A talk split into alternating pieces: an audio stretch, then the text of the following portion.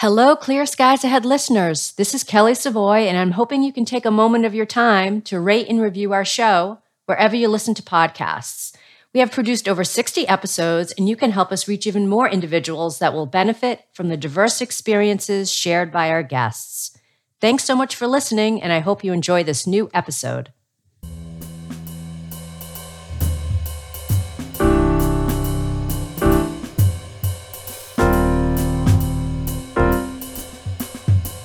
Welcome to the American Meteorological Society's podcast series, Clear Skies Ahead Conversations about Careers in Meteorology and Beyond. I'm Kelly Savoy, and I'm here with Matt Mall, and we'll be your hosts. We're excited to give you the opportunity to step into the shoes of an expert working in weather, water, and climate sciences. We're happy to introduce today's guest, Mariama Feaster, graduate research assistant at the University of Alabama in Huntsville. Welcome, Mariama. Thanks so much for joining us. Hi, thanks for having me. Mariama, could you tell us a little bit about what got you interested in meteorology and how it influenced your educational path? Okay. Um, well, it all started when I was seven years old, and I read a book called Tornadoes. And um, at first, I thought tornadoes didn't exist. So I decided to do a little research. And when I found out that they do exist, I just started reading more about it, learning how they form, um, where do they occur, and then it just eventually branches out to hurricanes, thunderstorms, lightning, and then yeah, since then I fell in love with meteorology. And so, did you um, pursue any, or did you even have the opportunity to pursue some courses when you were in high school? Or did you just decide, you know, once you graduated that you wanted to go to school and major in that? In high school didn't really have um, any courses that geared strictly towards uh, meteorology, but I have taken video broadcasting class. But I learned that video, I learned that being a broadcast meteorologist wasn't going to be my thing because during high school, um, I attended a weather camp at Jackson State University, and we had to do uh, we had to practice um, we had to practice um, presenting the forecast like as if you're a broadcast meteorologist. But I kept getting really nervous in front of camera. So right there, I was like, it, right there, it was just a no for me. From there, I decided to work behind the scenes. Yeah, I don't blame uh, you. I figured that would be um, more beneficial for me instead of being on TV and talking to a live audience, especially those who are watching, watching every move. So it's kind of like a nerve wracking um, moment for me. But um, when I got to college and I actually became an undergrad at Jackson State, that's when I got to my major, meteorology. Like I wanted to do meteorology right off the bat. So that's why I started taking classes and that's why I began having about four internships during my time there. Excellent. That's great. And so, can you walk us through what were some of the deciding factors in choosing to attend the University of Alabama in Huntsville for your uh, Masters of uh, Science in Atmospheric Science? The biggest factor was choosing an advisor who who shares exact interests as I do. And behold, I found Dr. Knupp because he because his interests involve severe weather and instrumentation, which were those two were like the ultimate key factors for me because I like to be hands on as I learn as I learn more about weather. So um, when I um, emailed him at the time, he was going he was attending the AMS um, in 2019, and then from there, that's why I decided to meet with him. And then when I got there, um, he was attending one of the seminars, the presentation. I mean, and once I saw him, he said, and I quote, "Hello, ma'am. I've been expecting you." And I think right there, that's where I knew I, I was in, and he, he, he, he, in that I was a chosen one, I guess. so, are you originally from that area, and that was another factor that that that made that school, you know, interesting or you know the appropriate choice? Um, no, I'm originally from Georgia. I guess location me didn't really matter much about when it comes to weather. I guess it's more so like what can I learn from it? What can I grasp on? And um, what can I um, do hands on projects with? Because um, cause during my time because during my time as an undergrad, I learned a lot about myself and I learned a lot what I can do in the meteorology field because there's so many things you can do in the field. And um, I noticed that I have excellent community outreach skills. Like I want to go out and help people, help people learn more about STEM, um, meteorology particularly, because not enough people especially in communities where they where they kind of um, have trouble being resilient during these events, where they have um, lack of assistance. So me learning about severe weather and knowing many ways to help people, what really um, caught my eye and um, helped me develop a keen interest in hey, instead of just learning about the weather, I should learn how um, how to help people so that way they can be better prepared for these severe weather events. Well, that's definitely uh, an admirable choice in you know your your pursuit of meteorology. So, getting back to your master's, could you describe a little bit about why you were interested in becoming a research meteorologist and how your research for your master's thesis ties into that field? This is like far the most um, difficult task I had to do out of all the research projects I had to do. Cause like first they were kind of giving me like in internships, like you know when you go to internships, they have a list of topics and a list of materials you use, and all you have to do is like figure out the data and figure out the results, and that's that. Because everything else already been planned. You already have the objectives. You already have the title. You already have you pretty much already have the abstract. All you had to do is put all that together. This time, I had to do like pretty much with guidance, of course. I had to do most, I do all of it myself. Right from scratch. Right from yes. scratch. Yes, from scratch. And it was like, oh, oh there. Um, oh no, what am I supposed to do? What is this? How was it? This is like a bit major transition for me from coming from an HBCU school to a PWI because in PWIs you learn you learn a lot and you go deeper into stuff than you would at HBCU schools because due to the um, resources they may they may not have like PWIs would, but it really does depend on HBCU school. So in my case, um, there's a lot I'm learning from this school than um, I did from my time at Jackson State. Like I never knew that the GR2 software exists. I didn't know that. I didn't know radar. I, I, mean, I knew radar exists, but I didn't know how to use a radar. So it's like the things that we didn't learn that I'm learning now, we have to like find our own way. And that's another thing Jackson State taught us, taught us like independence and said, and taught us that when the resources aren't really given to you, you have to go out and find the resources yourself. And of course, with people who you know. So Jackson State did taught me that. And um, that's what I'm doing. So everything I learned from Jackson State, I'm applying it to here.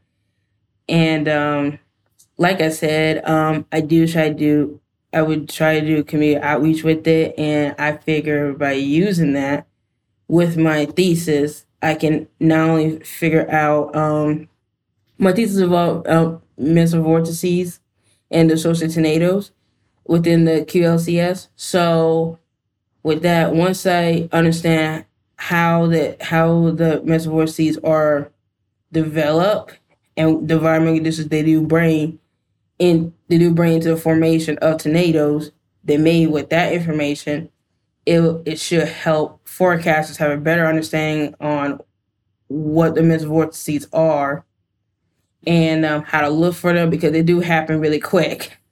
Because oftentimes we're so focused on the QLCS, we we sometimes forget about the um the MVs um that just spawn, and then literally you know they also help tornadoes form really quickly, which would be more dangerous because this happened so quickly in this in the in that certain area where you're like, what just happened?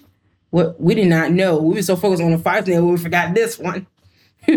but um but yes, um my goal hopefully at the end of my thesis is to start a conversation about mesovortices and how they can help produce tornadoes and to use it as a way for forecasters and other meteorologists to um, to understand more about vortices and how to better forecast these tornadoes because some tornadoes do spawn out of nowhere.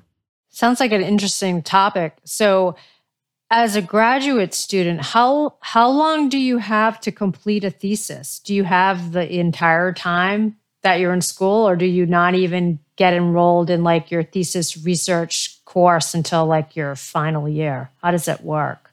Um, I have the entire time. It's hard to do because I have classes to take, but right now I only have three classes left.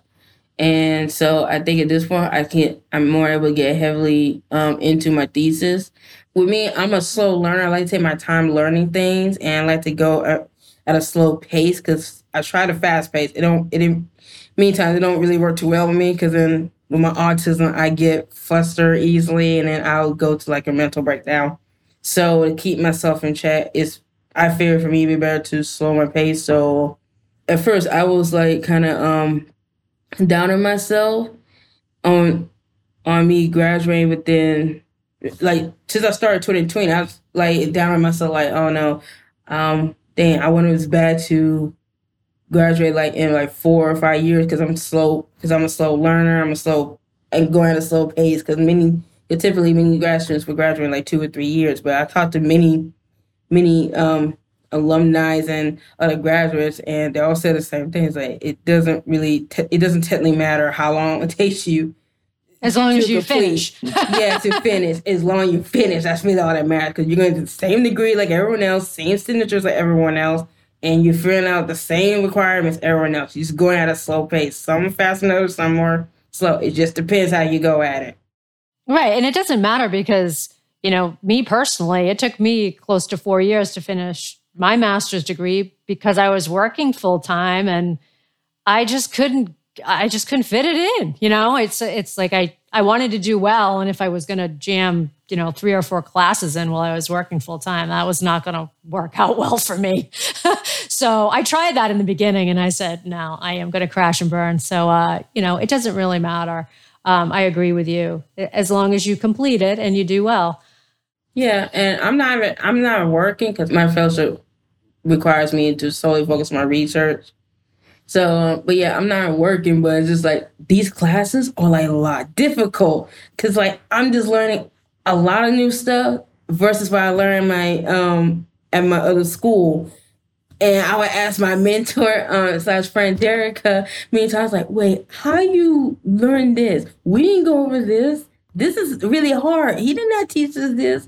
We're like, yeah, well, that's grad school. You're going to go really deep into the things that you guys have learned. So you have to figure out some resources and ask people for help. And that's what I've been doing.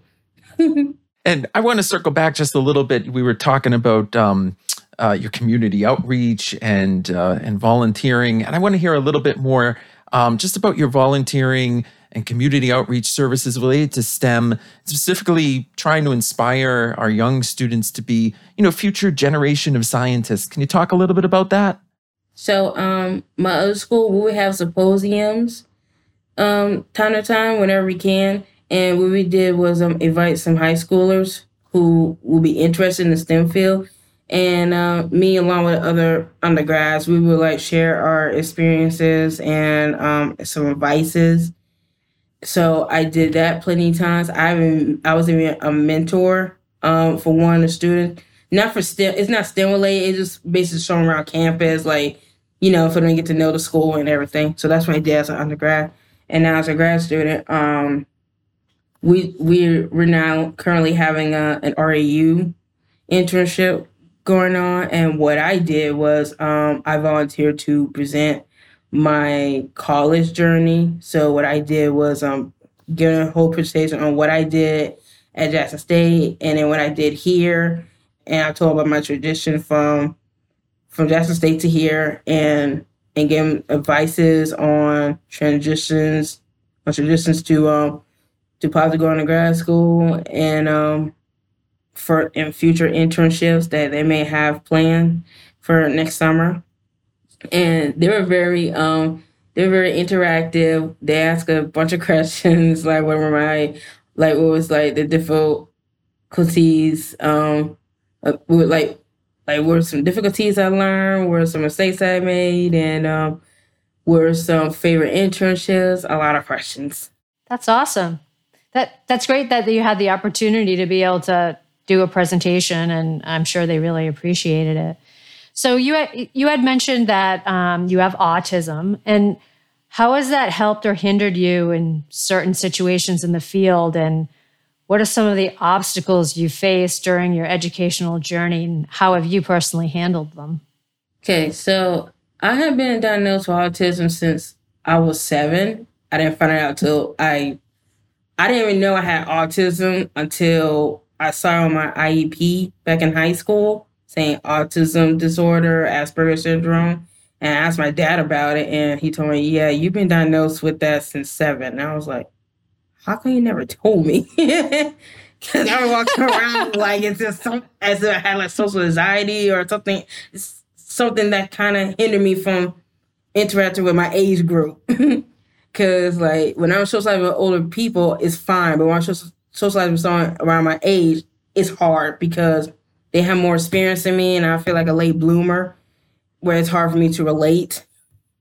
It's it still is to this day, but I was like, but now I, it's all about finding my own people, find people who relate to me as much as I can relate to them, and necessarily not going to relate to the whole entire world because there's some experiences that I never really went through but I know in the past, um, my autism has hindered me at that point. For me, I'm socializing with my age group and and other people, and um, where it kind of get a little worse over time, where I would be so ner- where I'd be too scared to ask for help.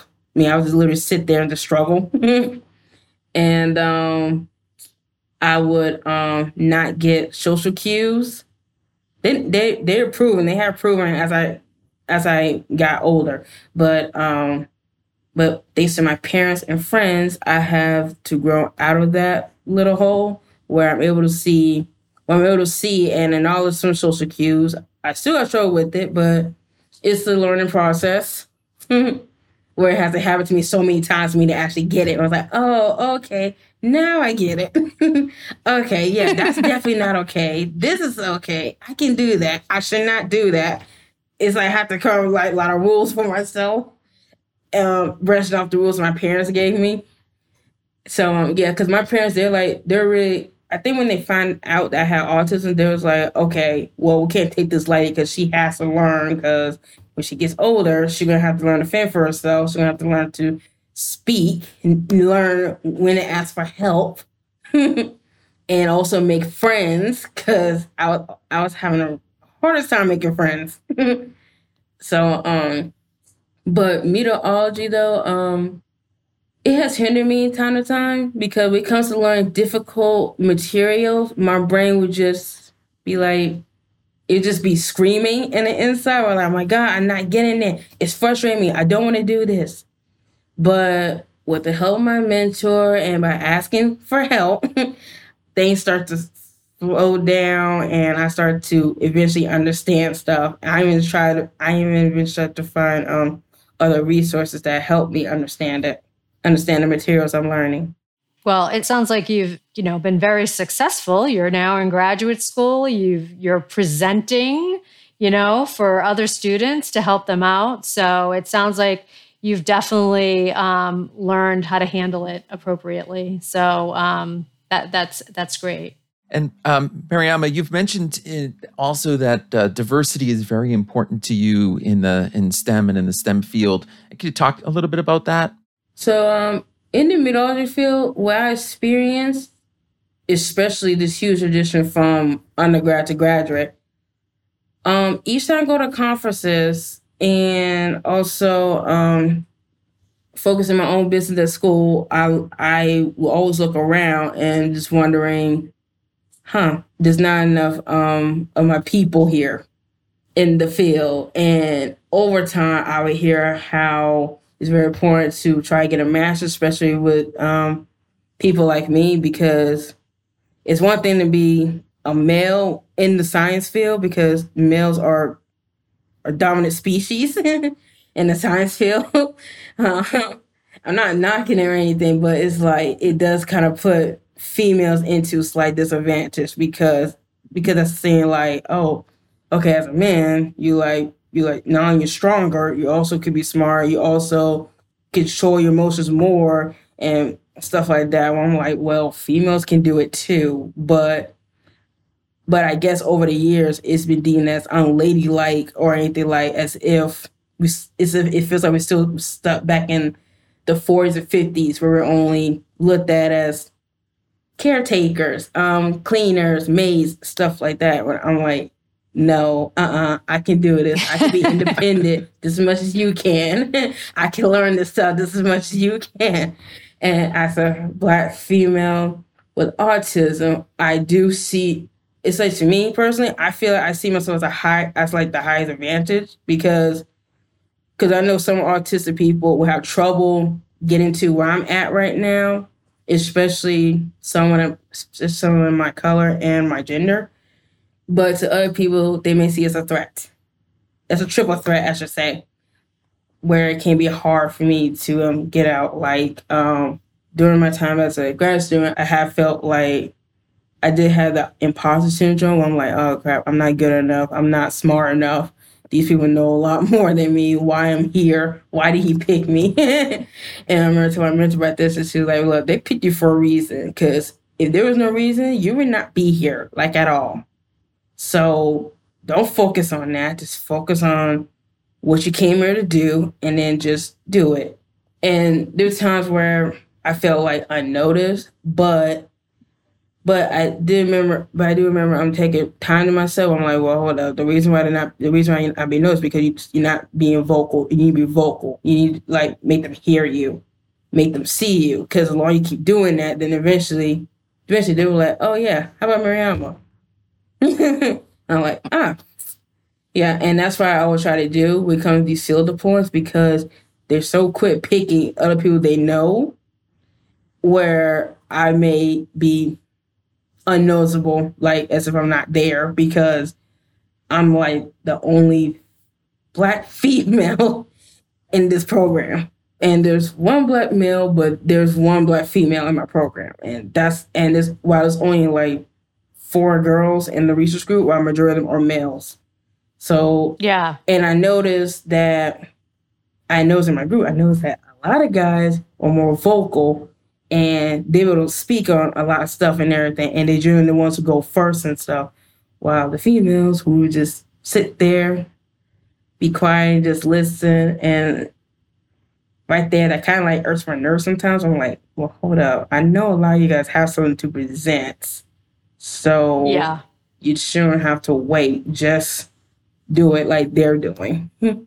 I, I understand it's nerve it's nerve wracking. It's it's yeah, it's scary and trust me, I get scared to do that all the time, but closed mouths don't get fed. So Exactly. and and I think we've all had that imposter syndrome at some point in time, but you know, you're a great role model for others. You, you know, it's like people see you and they and they can relate people who um, may have autism or some of the challenges that you faced and they see you and they say hey you know i can do this. So i, I think it's awesome that um, you're you're in a field that may be more male dominated but you're just making your way and making people know you're there and you're heard and good for you.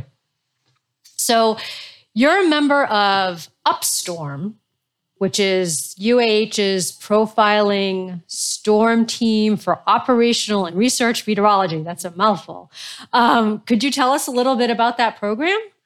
Um, what it is, um, it is the organization where we have undergrad and grad students that like um, be more involved in research. It, because undergrads aren't technically to even go out and to even go out and do research with the faculty members, including graduate students, you have to be like an upper. You have to have one have a certain amount of experience, and two be an upperclassman, and you have to be a certain age too. It's part of requirements, unfortunately, which some freshmen and sophomores aren't there yet. So one of the um one of the students who were going here, they started a club for that for undergrads get more for them to learn more about um, upper air observation and also on field deployments.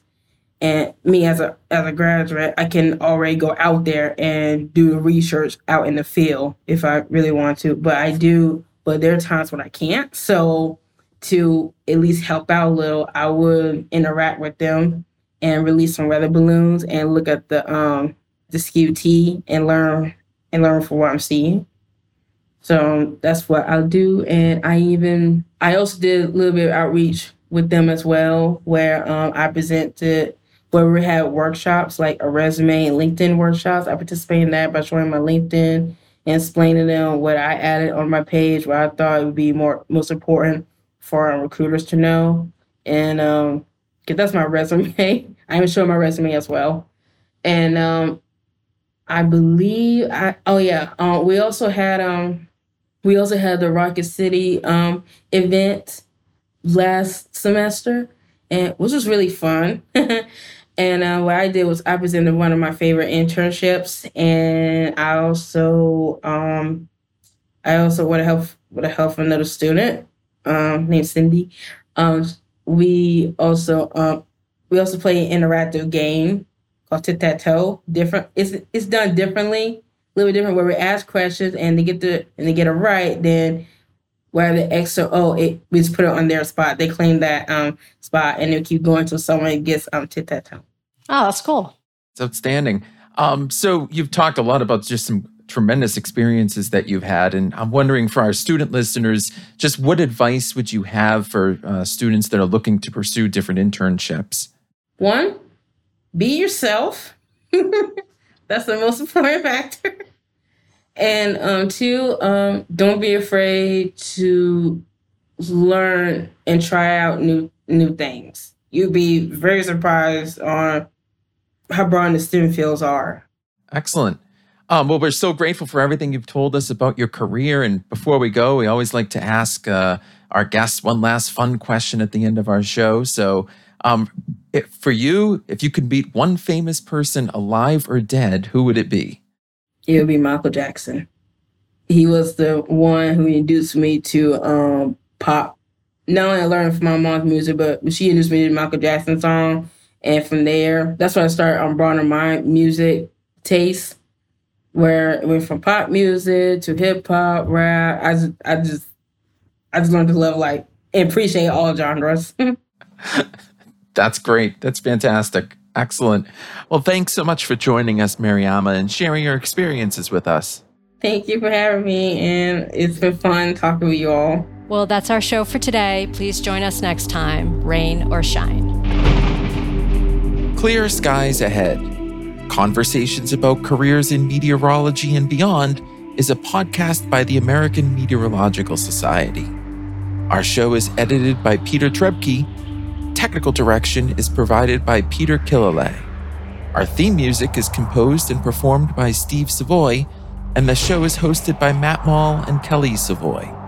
You can learn more about the show online at www.ametsoc.org forward slash clear skies. And you can contact us at skypodcast at ametsoc.org if you have any feedback or would like to become a future guest.